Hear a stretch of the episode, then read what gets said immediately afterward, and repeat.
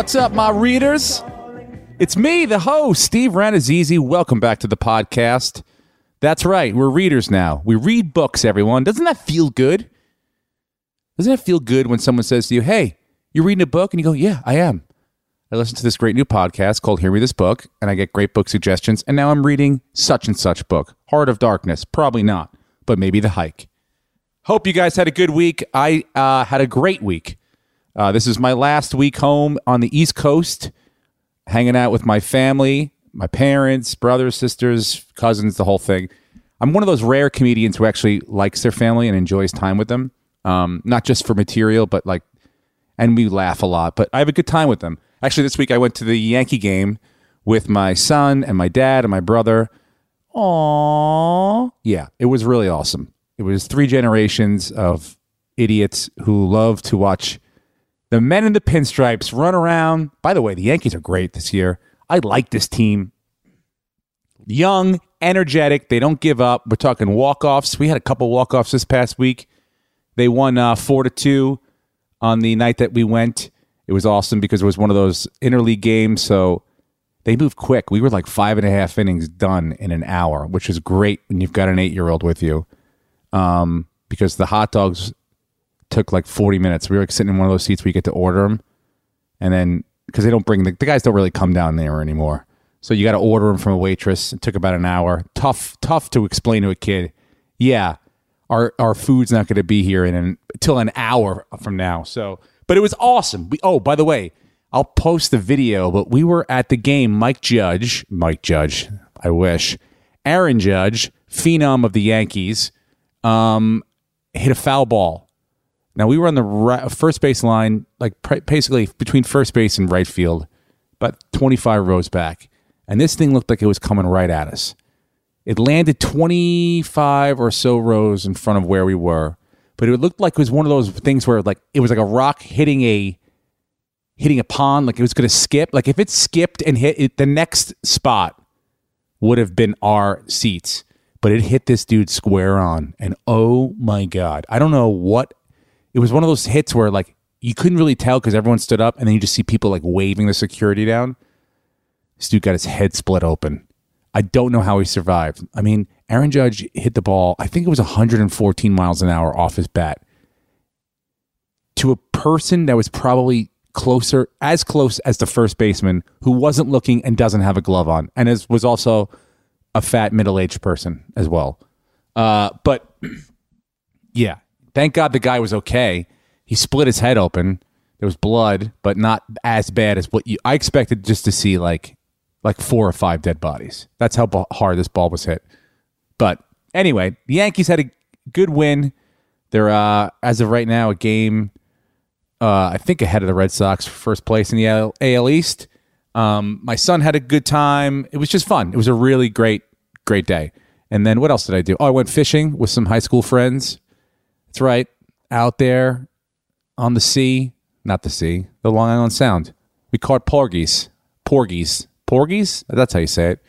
I couldn't keep any because they weren't big enough, and I kept losing my bait. I was the king of losing. I fed the entire porgy population in the Long Island Sound.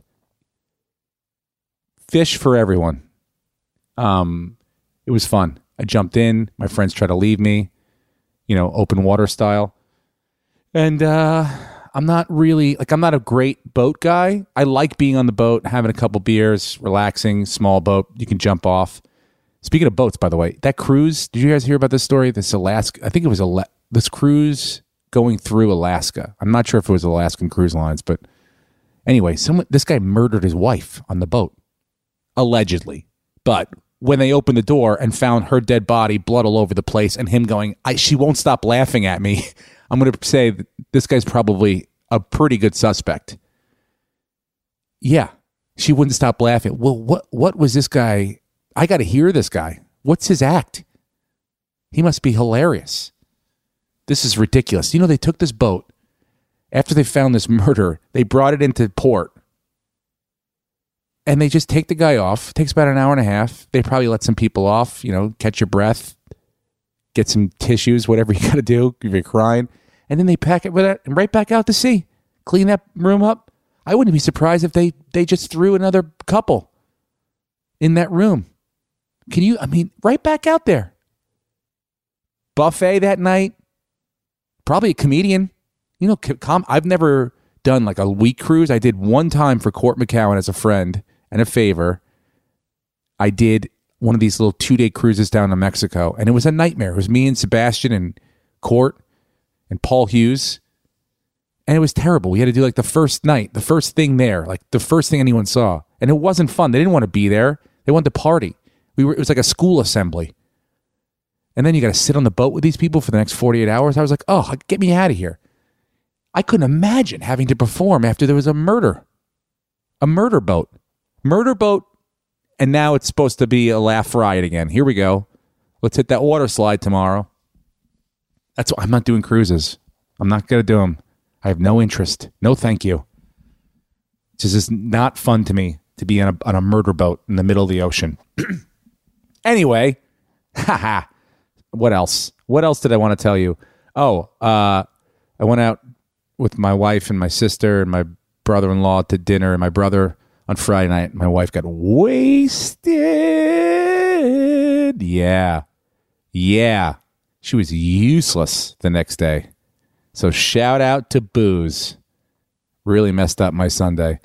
Um, that was a blast. We went out east.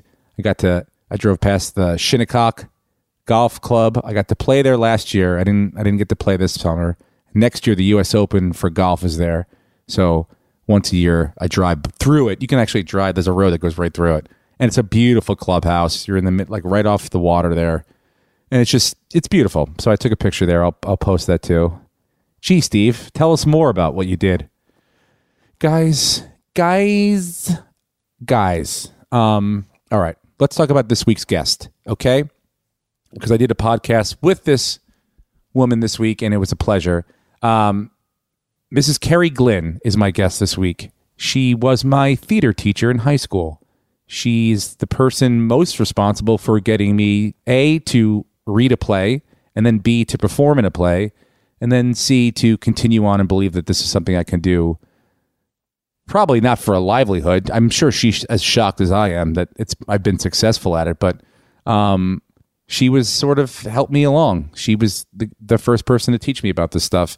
She is um, one of the coolest teachers. She's the one that you would want to get as an English teacher or a theater teacher, someone in that in the liberal arts area. And uh, she was smart. She was understanding.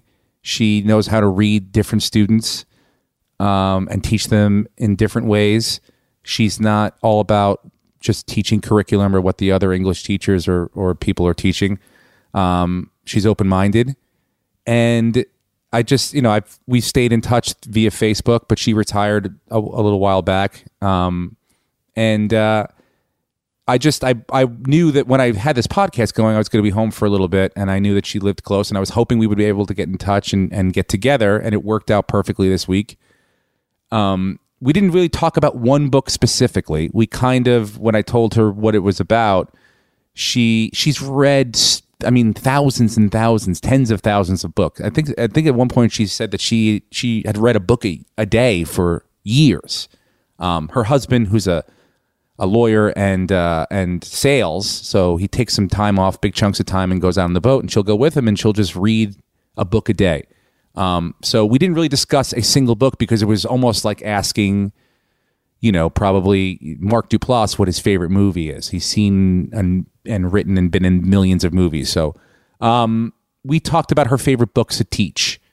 Uh, a separate piece, place, piece. You know what I'm talking about. Don't be smart. You know what I'm talking about.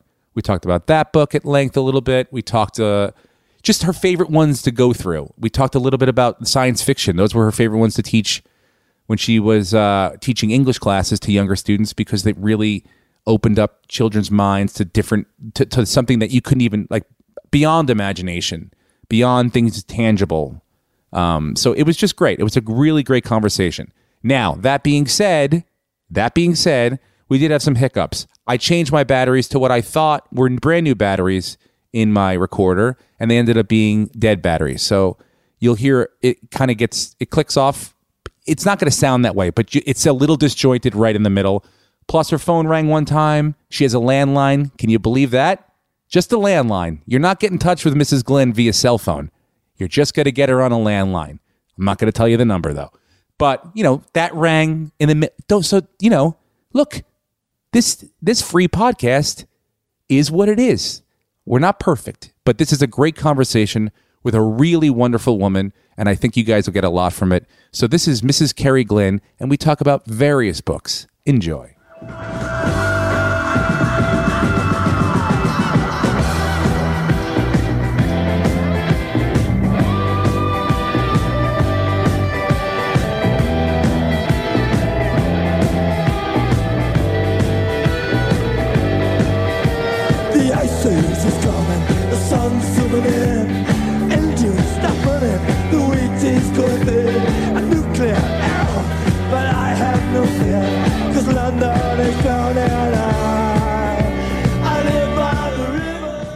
That that one's yours.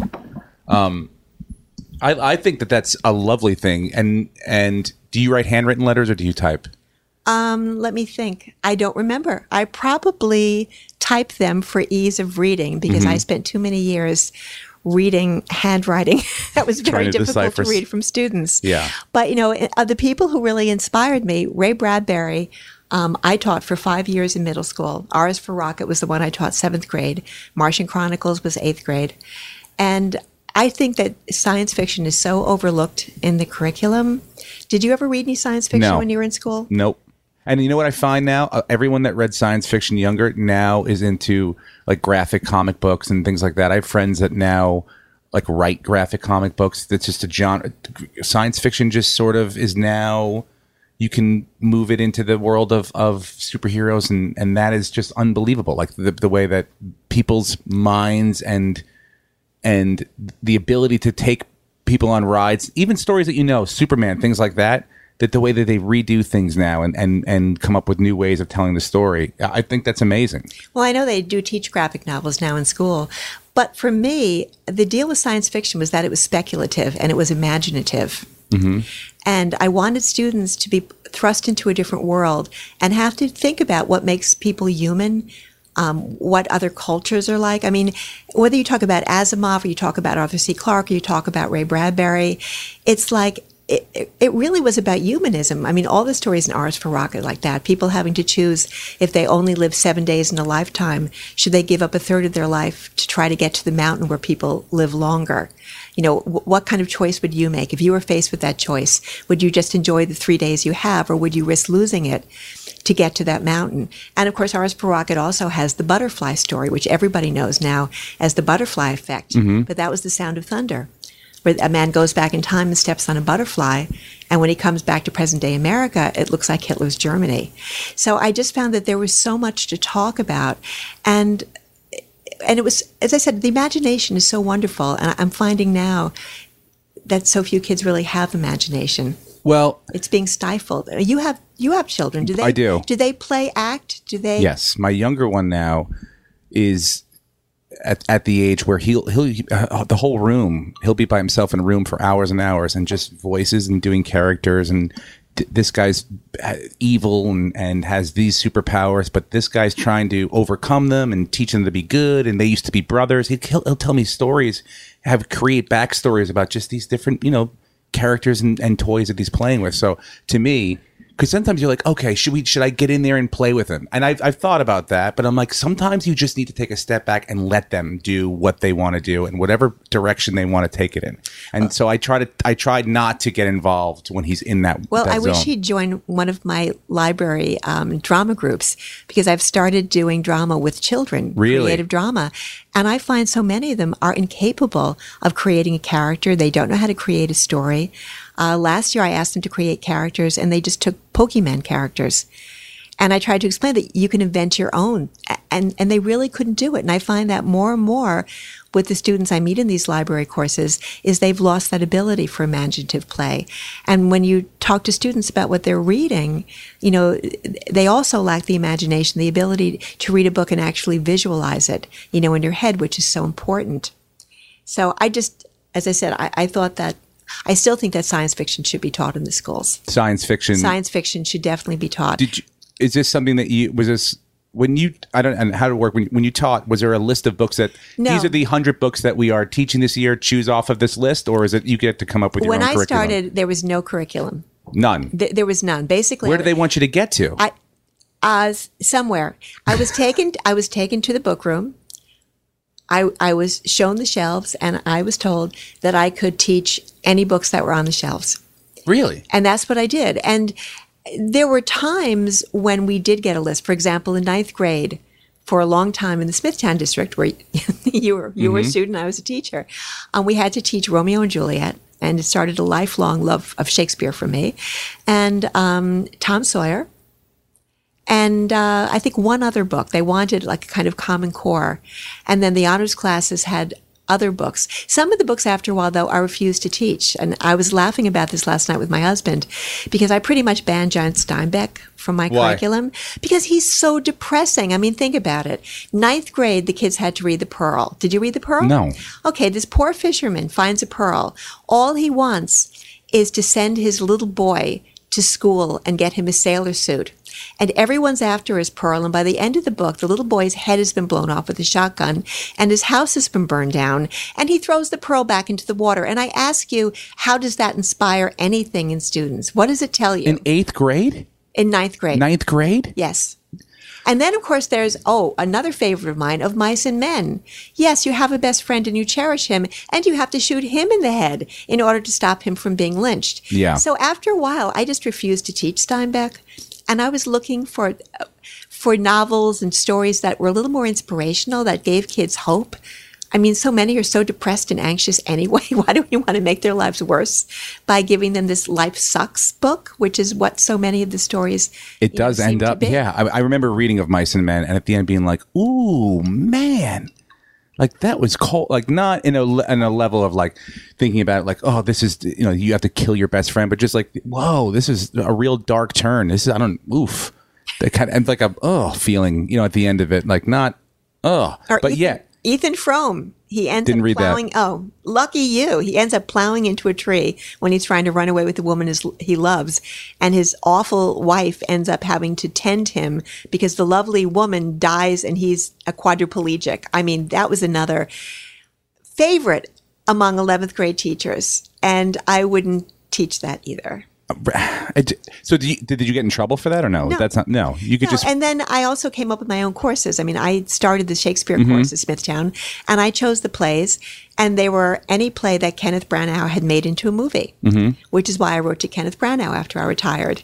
Um, because I mean, he just have you seen like Henry V or Much Ado About Nothing or any of Branagh's movies? I've seen which I saw. I think I saw Much Ado About Nothing. Which he directed that too, right? Yes, and Emma Thompson and Yeah. were married at that point. Um, I didn't see the other. Um, no, I didn't see the other one. But he's done so many that he's directed himself. right. Th- That, th- and that to me is unbelievable. He also turned one of them into a 1930s musical with Nathan Lane. Which one? I, I I was afraid you were going to ask me. Oh, you I don't- okay. It's on my shelf, but I don't remember what the name of it All was. right. It was one of the lesser comedies, but he put it to all um, Gershwin music.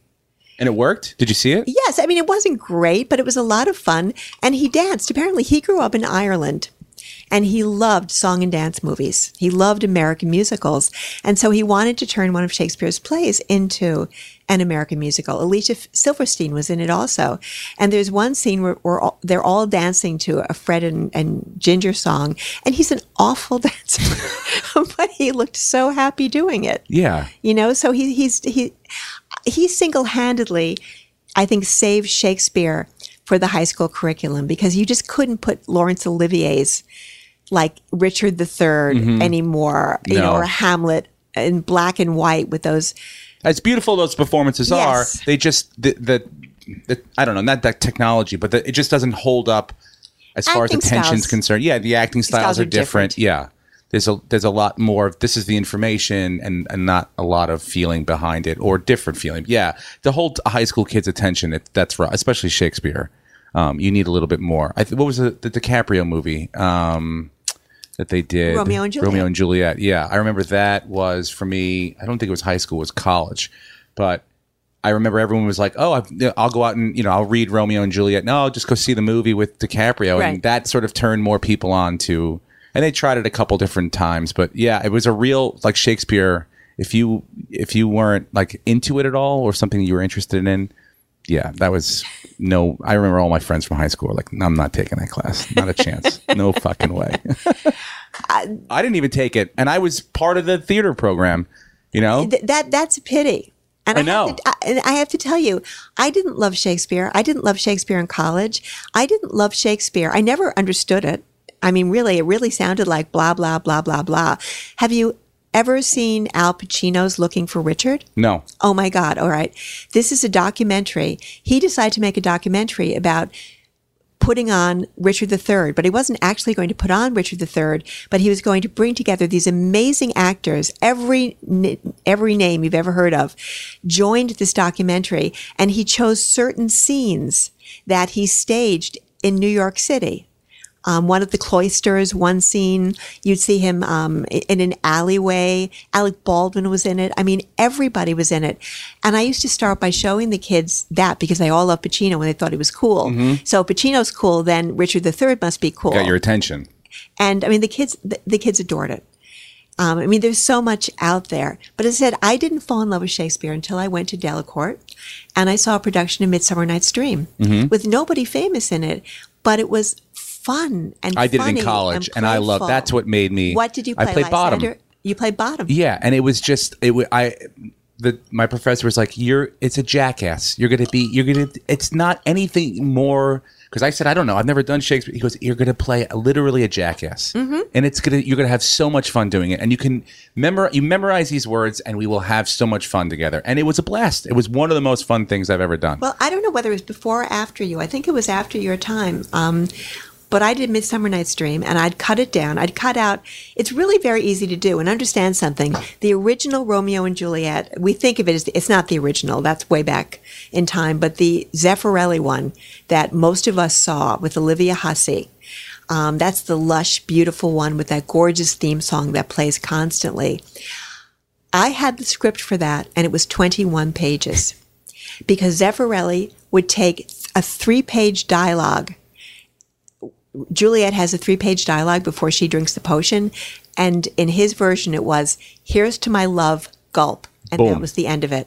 And he cut out all the kind of superfluous metaphors because Shakespeare will say, Ah, he looks like.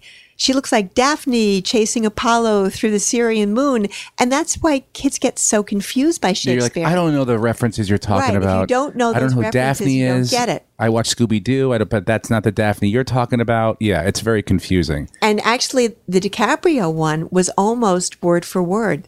Everyone said that's not Shakespeare. It was Zeffirelli. That was Shakespeare. No, actually, the DiCaprio Danes kept, I think, 90% of the dialogue in it. Pretty much, yeah. I thought the it. They did. Yeah. And that was the irony of those two. But when I did Midsummer Night's Dream, so I cut it Mm-hmm. so that high school kids could understand it.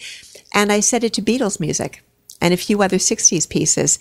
And every time Puck came out with the flower, I played Love Potion number nine so that everybody would know, okay, there goes the love juice Yep. again. And we all ended with, um, all you need is love and all the fairies and the rustics and they're all doing an Elizabethan dance.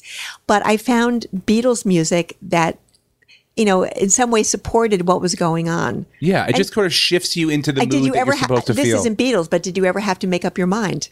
Okay. And that's, of course, when the confusion happens when, you know, all the lovers are loving the wrong person. Yep. And he loves two women or whatever Is He loves one woman and she loves him. It re- reminded me like a Neil Simon play of who's coming in what door, and you know, like I'm, it, it, or a Three's Company episode. It's like Jack overheard this from Chrissy, and you know, it sort of all kind of came from that. I felt, you Well, know, if you're going to talk about Neil Simon in books, you still remember that Neil Simon is and was my favorite playwright. Mm-hmm. And actually, I don't know if you've ever read his autobiography, Rewrites. It's one of the best autobiographies ever written. I will put that down. Yeah, I, I, I'm enjoying autobiographies. I've done a couple of those. He's done two, and he did a sequel also. But I loved um, Neil Simon, which is you know Yeah. something that that we did together. And by the way, he is still alive, and I haven't written to him. And now I think I have another um, homework assignment. That's a good I one. wrote to Branagh, and I wrote to Bradbury, and I wrote to Sondheim. I will have to write to. Did you write to? Did Christopher Reeve write back? Was that? Did he send you that or? Um, actually, one of my students, Michael Sheeman, Mm-hmm. was an apprentice at the Williamstown Theater Festival and knew that I loved Chris Reeve and asked for his picture. And then I found out he also talked to Rob Lowe and he didn't tell Rob Lowe that I loved him too and I wanted a picture. Oh, all right. I see Rob Lowe once in a while. I'll I'll tackle him next time I, I see him, Please and uh, I'll get a picture for you. Please do. Did you were you a big reader as a child? I was a big reader as a child. Um, I remember I made it a point. I wanted to read a book a day when I was in school, and we had the desks that How um, old? as long as I can remember. A book honestly. A day? Yeah. Really? I mean, they got progressively more longer and more complicated, but we had the desk that you that you put your books inside the desk, and I would prop a book up inside the desk and I was acting even then because I'd sit there reading, but I'd make sure to look at the teacher and like, you know, smile, laugh, blink, Mm-hmm. raise my hand occasionally so she would never know. So you were reading whatever you wanted to read I on your own whatever I wanted to read on my own in the middle of class. in the middle of class. I continued. I took a course at the State University. And after um, she told us to read Oedipus Rex, which I had read several times and taught, and I got to the first class and she started um, explaining page by page what was going on. I found a loose leaf and I cut it up and I stuck paperback books in there. And for the rest of the course, I just continued to read while she was telling us. What? was there was there and now was that your parents that just were like this is sort of what we do was You know the vibe around the house was just something that you were like I want to immerse myself in different worlds and I'm enjoying this and I think both. I mean, my mother wasn't much of a reader. She read magazines. My father um, did love reading.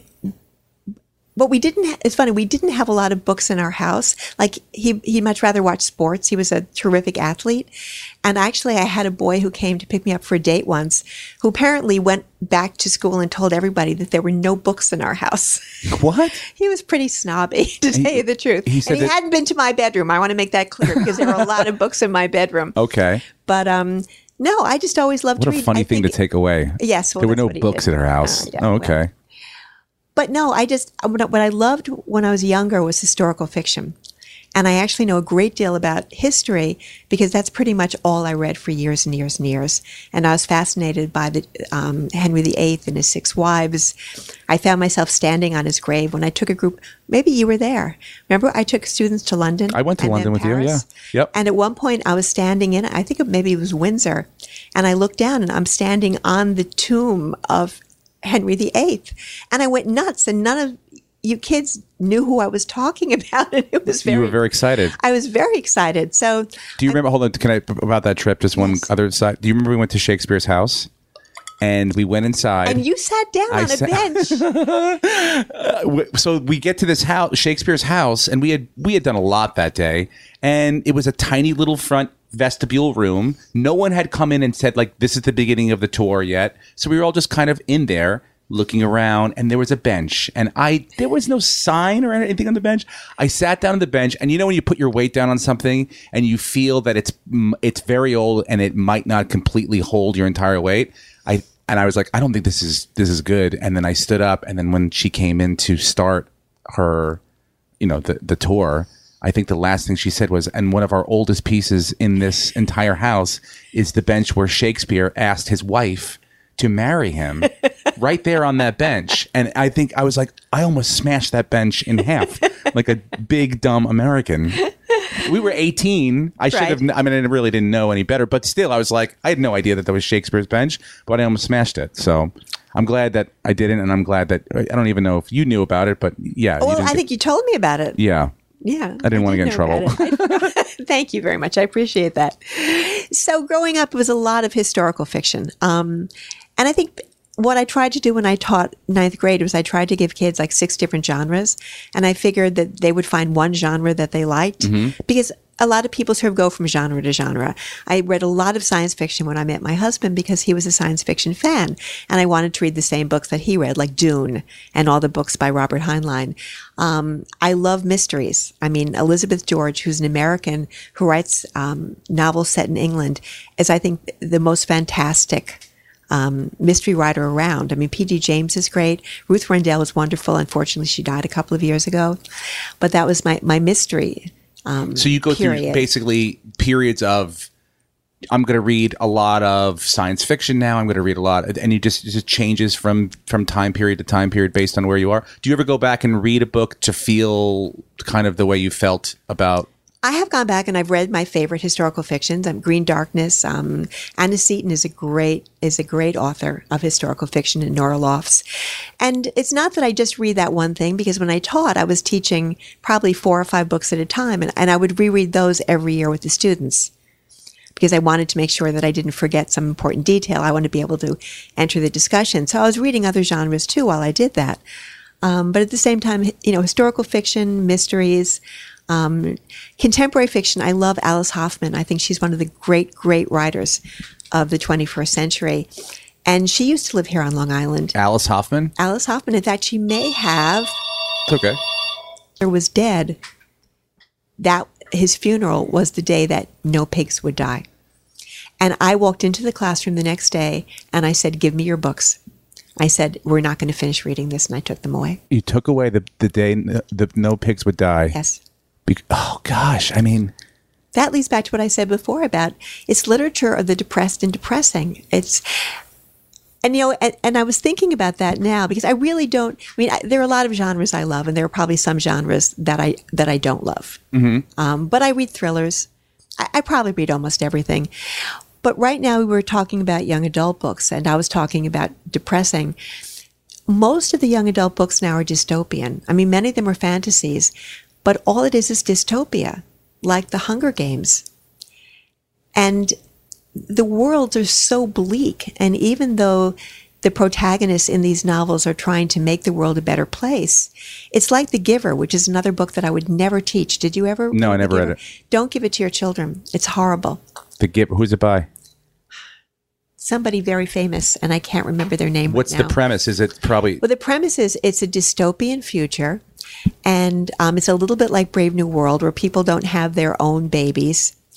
And if a baby is born with a defect, they crush its skull.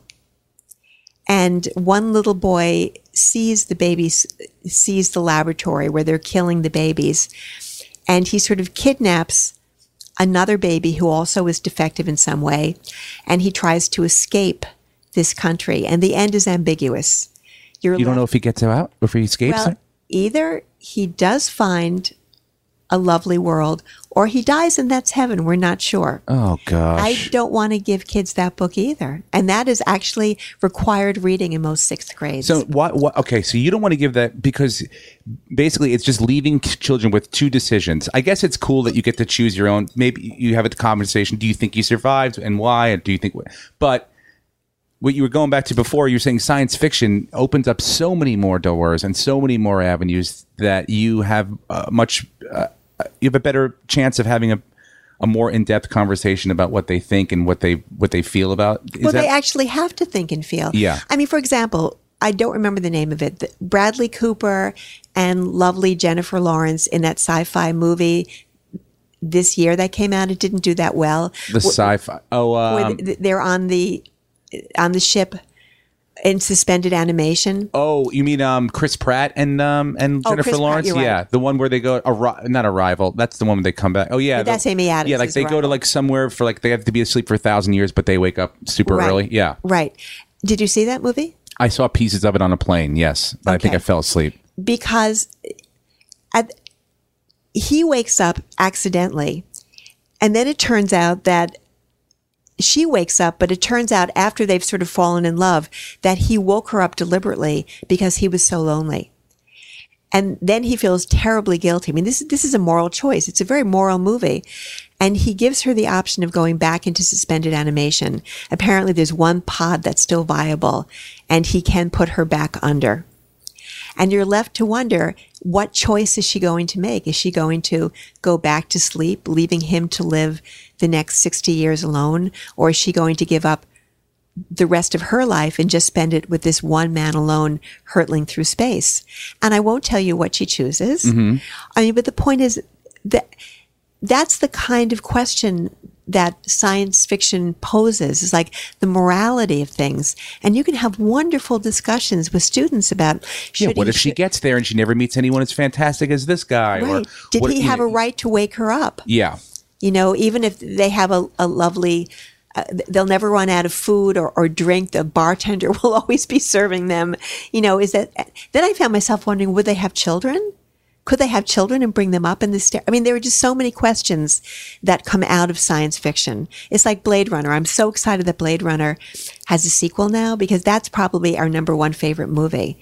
And I mean, the author of that, um, he wrote so many incredible science fiction books. Who was it? Do you know? I knew I knew you were going to ask That's me. because, okay. okay, I'm over 60 now and I lose doesn't my matter. nouns. Okay, People at home go, I know who it is, and they just shout it out into, well, the, into their I'm glad that stereos and do, stuff. They know who it is. Most of the stories, the original book was "Do Androids Dream of Electric Sheep?" Mm-hmm.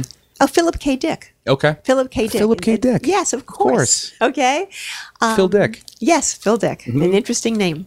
But at any rate, so we talk about dystopian science fiction, and I just wanted to, because we, I haven't actually talked about the book. I decided was my favorite books, and those were um, books about the Arthurian legend about King Arthur. Okay. I mean, I think the best, I mean, the most famous one of them is The Once and Future King by T.H. White, who also wrote Charlotte's Web. And this is Disney's The Sword and the Stone okay. I haven't was the that. first quarter of this book. It is just the most wonderful retelling of the King Arthur legend. And then Mary Stewart, who wrote basically mm, sort of mystery gothic romances, wrote the story of Merlin. It's the Crystal Caves, the Hollow Hills, and the Last Enchantment. And it's the life of King Arthur as told through the eyes of Merlin the magician. And going back to girl and boy books, I absolutely fell in love with the first book, The Crystal Cave. My husband read all three, loved it. One of my former students, Mark Pisky, he read it at my suggestion and he loved it. So it seems to be a series that is gender free, that anyone can love. And then, and this is a cult favorite. I don't know if you've heard of this, but many of my students, this is their favorite book in the world. The Mists of Avalon by Marion Zimmer Bradley tells the story of Arthur through the women through Guinevere, through Morgan Le Fay. oh, interesting. Okay. There is a whole, I wouldn't call it a genre, but there's a whole subset of books all about King Arthur. And I've read them all. I actually, the first time we went to England, Tim and I, I took, I took the Mary Stewart books. And there was like a little map in the beginning that just showed the different sites that scenes took place in. And I took that book to England. Forget maps, forget GPS, forget navigation. You use that? I used that. and we went to every Glastonbury, Tintagel, where Arthur was conceived. Maybe I left them in England. Maybe that's why I can't find them. But we actually followed that map and went to every site um, that appeared in uh, the Merlin trilogy. when did you start reading the, the King Arthur stuff? Probably when I was 11 or 12. And it was just it. It, It just- hooked you. I mean, okay, have you ever seen the movie Camelot? Mm, no. Okay, well, that's a Lerner and Loewe musical. You know, I love musicals. Sure. And I don't remember if Camelot started it for me or if that was just part of it, but that's the musical version of the story. I mean, here's King Arthur. All he wants to do is turn this barbaric land into a civilized land, not making might for right, not right as might. He falls in love with Guinevere. They marry. Then she falls madly in love with his best friend Lancelot. He knows about it, but he loves them both too much. So he's just gonna He turn his head. He just turns his head. And then the wicked, wicked stepson Mordred. You really don't know the story. No, you have me, to yes. read these, okay? I mean, all right. The wicked son, um, Whose son? Stepson, Arthur. Arthur was seduced by uh, his half sister witch. Okay. And he was like thirteen years old. That's what happens when you're 13. You get seduced by a half sister witch. That's right. It happens to all 13 year olds. Like bar mitzvah, seduced by a witch. Well, I don't know whether I hope it happened for you or not, so we won't go there. But, you know, this wicked boy waits until Arthur is out of the castle and then he sets a trap for Lancelot and Guinevere to be found in bed together. Oh, boy. And he has all the castle soldiers. And there is a, a law in Camelot that if you commit adultery, you will be burned at the stake. A woman who commits adultery will be burned at the stake. And as he loves Guinevere, Arthur does. He doesn't want her burned at the stake, but he's made it a point that we have rules. They're good rules. Everybody has to obey them. And so he has to give the order for Guinevere to be burned at the stake. But he's praying and praying that Lancelot, who escaped through a window, will come back and rescue her. And at the last minute, Lancelot does rescue her. And then Arthur is forced to declare war on Lancelot because he kidnapped the queen. And there's this wonderful scene in the movie, in the books, where he and Lancelot meet on the battlefield for the last time, still loving each other, still the best of friends. Arthur is killed in the battle. And there are different versions of the story, but most versions of the story, although Lancelot and Guinevere are now together, she can't live with Lancelot knowing that their love caused Arthur's death. So she, did, did she Lancelot kill. Arthur, or is it just a battle thing where they? It was just a battle thing. Okay. But Wow. she goes into a convent. She takes herself into a convent. But the story has everything. And then, of course, there's the whole round table, you know, and all of the knights in the round table and the Holy Grail. I mean, there's so much to the story, but I think what attracted me as a young girl was the incredible romance of Arthur, Guinevere, and Lancelot. And to have that, yeah, Th- this is told by by Guinevere's point of view. actually Morgan Le Fay, who's always been the bad one, the witch. But this creates a religion. It's so good. I wanted to join this religion and forget Christianity. Really? really. It was, yes. What, what, what, how does it create a religion? it's it's almost a pagan religion, but it has to do with the woman is like the mother and the most important, and about um, nature and Mother Nature. You'd have to read the whole book, and it, it actually has been a few years since I read it. But she takes you into a world where it creates a religion that makes perfect sense to me. And the story is told through the eyes of several women, starting with Morgan Le Fay, who in Camelot the musical and in The Once and Future King is the bad witch. She is the one who seduced Arthur. Oh, wow, And okay. gave him his his bastard boy. Interesting. And, uh, And what's interesting is uh, authors have taken this story and told it from different characters' points of view. Which maybe because I'm an English teacher, I love to see that. have you ever said this is this is the one thing that's been missing from the story? This person's point of view, or or have you ever thought, yeah, Yes, the Mists of Avalon. that that filled that void for you It when filled like, that void okay. for me. In fact, one of my former students, who's now in her late fifties, that was to show you how old I am and she is. She went to Scotland this year, and she went to Scotland for one reason. She wanted to see the islands where the Mists of Avalon are set. And she and a friend went to Scotland. They found these islands. They were cold. They were windy. There was nothing there. There wasn't even a pub. But she made this journey all the way to the north of Scotland on a ferry to find the islands that part of this book was set at. That's the kind of spell that this book casts on people, that they take their journeys to find these places, much like me using Yeah. Mary Stewart mm-hmm. in England. In England. How um this is an 11th grade you would teach this? I never taught that in school. I just recommended it to students of mine who were readers. Who were readers, yeah. Um what is your favorite book to teach if you had to teach one? Um, honestly, I think it was probably a Separate Peace. Okay. Did you ever read that? No. Catholic school, I thought they did teach it. Catholic school, we didn't. No, we didn't do a Separate Peace in Catholic school. Not the one I went to, at least. Not St. Philip and James. You know what? It, it's funny because you know that I have very strong feelings about books. I hated Lord of the Flies. You did. Oh. I love Lord of the Flies. Oh. I love Piggy. Oh my God. I love the conch. Pass it around. That's- yeah, well, they throw Piggy off the cliff. Remember what they do to the poor sow? yeah. Well, they beat him up Well, no, they stuck an arrow up its up its butt, right? Yes, Yeah. up its butt. Yes, I, yeah, that's a book that I would love, but I had to, but I had to teach it. Okay. Yeah. What gets me though is a Separate Peace was a book that's sort of fallen out of favor, but I think it it sounds is. so familiar. I think I may have supposed to have read it, but I probably. I think it is the one perfectly written book. It's relatively short. Who's it I'm- by? John Knowles. Okay. And that was his masterpiece. And he tried a couple of more times to write other books, but everything he had went into that book. And the reason I brought it up is because there's a very similar theme to Lord of the Flies, which is the darkness in our hearts. You know, you certainly see the darkness in the hearts of of the boys on the mm-hmm. island in Lord of the Flies. But this is about two boys in a boarding school in 1942. And they're in an accelerated program because they have to join the war effort. And two boys are best friends, but one of the boys is envious of his roommate who has it all. He's a great athlete. He's a great kid. He's good looking. He comes from money, everything. And there's a terrible accident in the beginning of the book where the two of them are in a tree and a tree branch wavers and this perfect boy falls and breaks his leg very badly.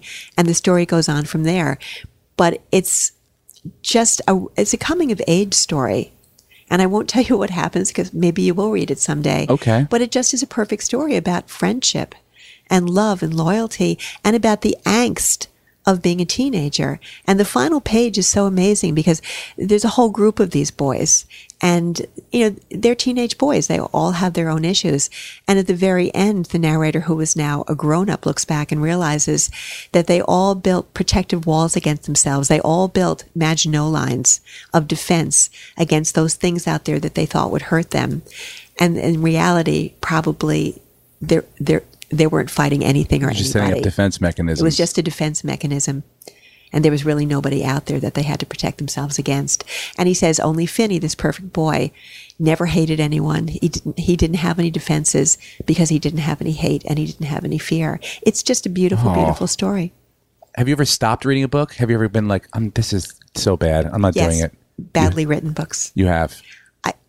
Well, I How do you know how how? Well, you don't have to say which ones, but like how far No, into it did you have to know? Amazon, you know, Amazon is like free books or Well, that's what's good. Yeah, okay.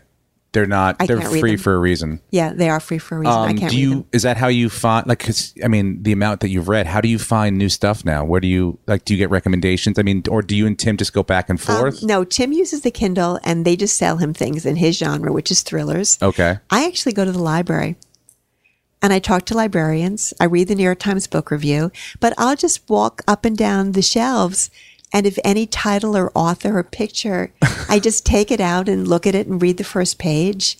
It has to be well written. You're in a great neighborhood. I'm sure the public library here is wonderful. It's probably really still nice and old and beautiful. Yes, I've been to some public libraries in my neighborhood, which are nice. My kids, we walk down to the library. I've been, we filmed in a couple of libraries that are just havens for, for derelicts and like trash of the earth. Um, which I can't even, yeah, some of them are just like, I don't even know how this place is still a, a library or, or taking. Well, you know, I started working in a library when I was 11 years old. That's so. That's it. That's. I mean, in Mass, but I were you an only child? I don't know. Yes. Yeah. Okay. in Massapequa, there is a tiny little library about the size of this room um, with a fireplace because originally that was the heating for it. And it was a private public library. It was only open two afternoons a week. And when you took out books, there was a big ledger book. And the librarian would write down, you'd have a page number, and she'd write out the name of the book that you took out, and she'd cross it out when you returned it. And my best friend Phyllis and I started there at age 11, and we were paid in chocolate bars. We would work for the three hours, and the first thing we do when we came in was check to see whether it was dark chocolate or whether it was Nestle's Crunch or what it was.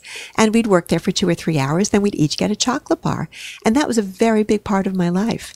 And I don't know whether it's because I work there that I love books or whether I love books and I work there. And I think that's probably Yeah. I The way it went. I think it was probably you. Just what a wonderful place to be able to go. Let your imagination rocking go free. chairs on the front porch. Do they still have the Dewey Decimal System in libraries, Yes, they do. Like the cards and stuff? No, they No, don't. I was don't. very disappointed when those disappeared. Now they have computers. Um, most college libraries switch from the Dewey Decimal to the Library of Congress, which is a system I don't understand at all. Very, very MC2CG. Uh, it, MC Oh, was that come like for You- years you and went stuff? to college. yeah, but I don't. I don't remember that. You remember Dewey Decimal? I remember Dewey Decimal. Yeah, you go to the cards and the Okay, that, them that's surprising them, because yeah. uh, if you went back now, you wouldn't find Dewey Decimal. No. We still have Dewey Decimal in most public libraries, but you have to go on the computer, um, which serves as a card catalog. And honestly, you know, I like the cards because you could go to a topic and just leaf through all the cards and say, "Oh, that book sounds." instead better. of going to the yeah to the shelf and and going through them all. Yeah. Um, that that was that must have been. How long did you work at the library? um, until I moved, uh, three years, I guess, three or four years. That's amazing. And then the librarian there uh, took me to my first Broadway show. She took the girls who worked there into the city a couple of times a year to museums. She was wonderful. She threw us our first boy girl party at her house. Oh, really? Really. She and her husband played cards in their bedroom with the door askew, and we played spin the bottle in the living room. How old are you guys? 15? 13. 13? Yeah, Perfect. Perfect age for spin the bottle. absolutely. That's amazing. Um, I want to thank you so much for doing this. I really appreciate it. This has been, I just, uh, to be able to go back and talk uh, with, first of all, with someone that's so well read, um, and then someone I've known for a very long time. It's, it was awesome. Thank you. This was such a thrill. I've never made a podcast. It's, uh, yeah, they're very easy to do. And it's crazy how this all will sound like once we put music and everything and my producer puts everything together, it doesn't even sound like phones rang or we ran out of batteries or any of that stuff. It's crazy. it all just goes together. So lovely to see you again after all these years. Thank you. And I have watched you every opportunity that I could. I appreciate and that. followed your career and Thank had your picture on my wall for quite a few years. Thank you. I, I I mean, with this, this is amazing to be up here with Kenneth Branagh and and uh, Christopher Reeve. It's amazing. Um, and you, uh, you, I, I, I know that you were uh, a big voice in helping me when I had a rough time, and I thank you for that as well. Um, You're welcome. You were you were a joy. I appreciate it. Um, guys, we'll talk next week. And I have a lot of books to read now. Mrs. Glynn has given me a pretty hefty homework assignment here. So, uh, a Separate Peace, place. What is it? A Separate Peace. Separate Peace. Gonna happen soon, guys. All right. July and August cannot be too hot. And there's a legal limit to the snow here in Camelot.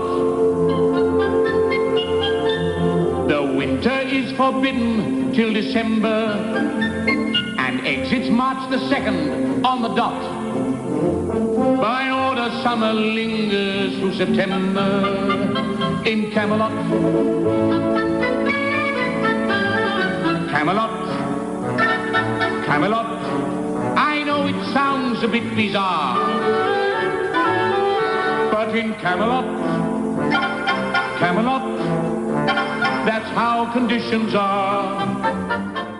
Thank you very much to Mrs. Kerri Glynn. I hope you enjoyed that conversation as much as I had having it with her. Um, there's nothing to promote on her end. There is just um, she she uh, donates her time to to cat rescue and animal rescue. So if you got an animal rescue and you can donate a little bit of bucks, do it. And if you can't, maybe a little time that might help.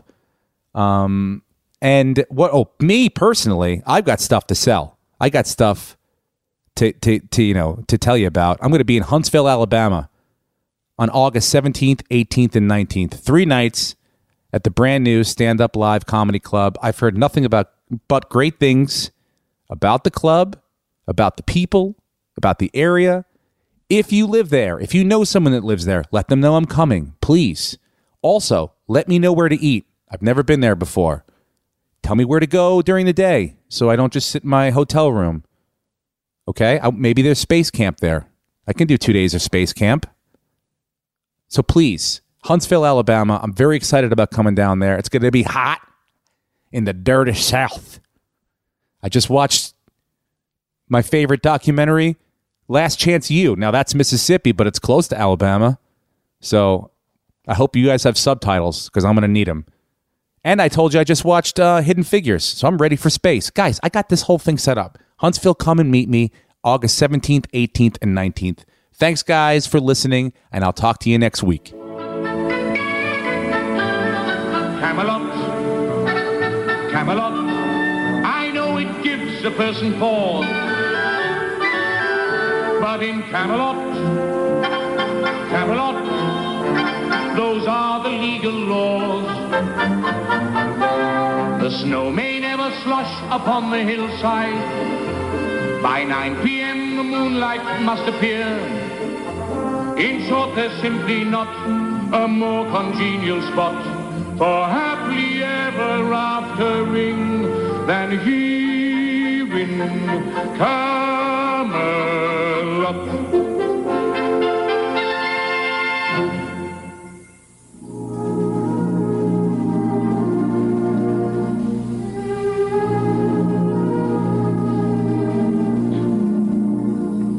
Each evening from December to December, before you drift to sleep upon your cot.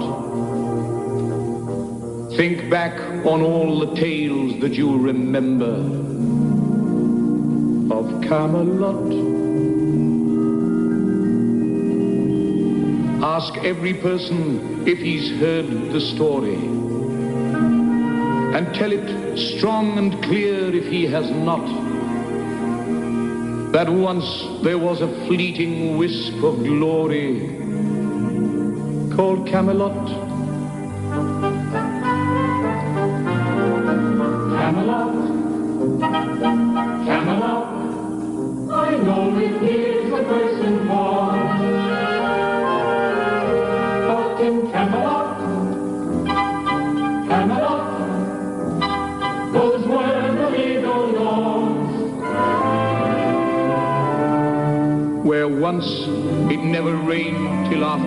Sundown. By 8 a.m. the morning fog had flown. Don't let it be forgot that once there was a spot for one brief shining moment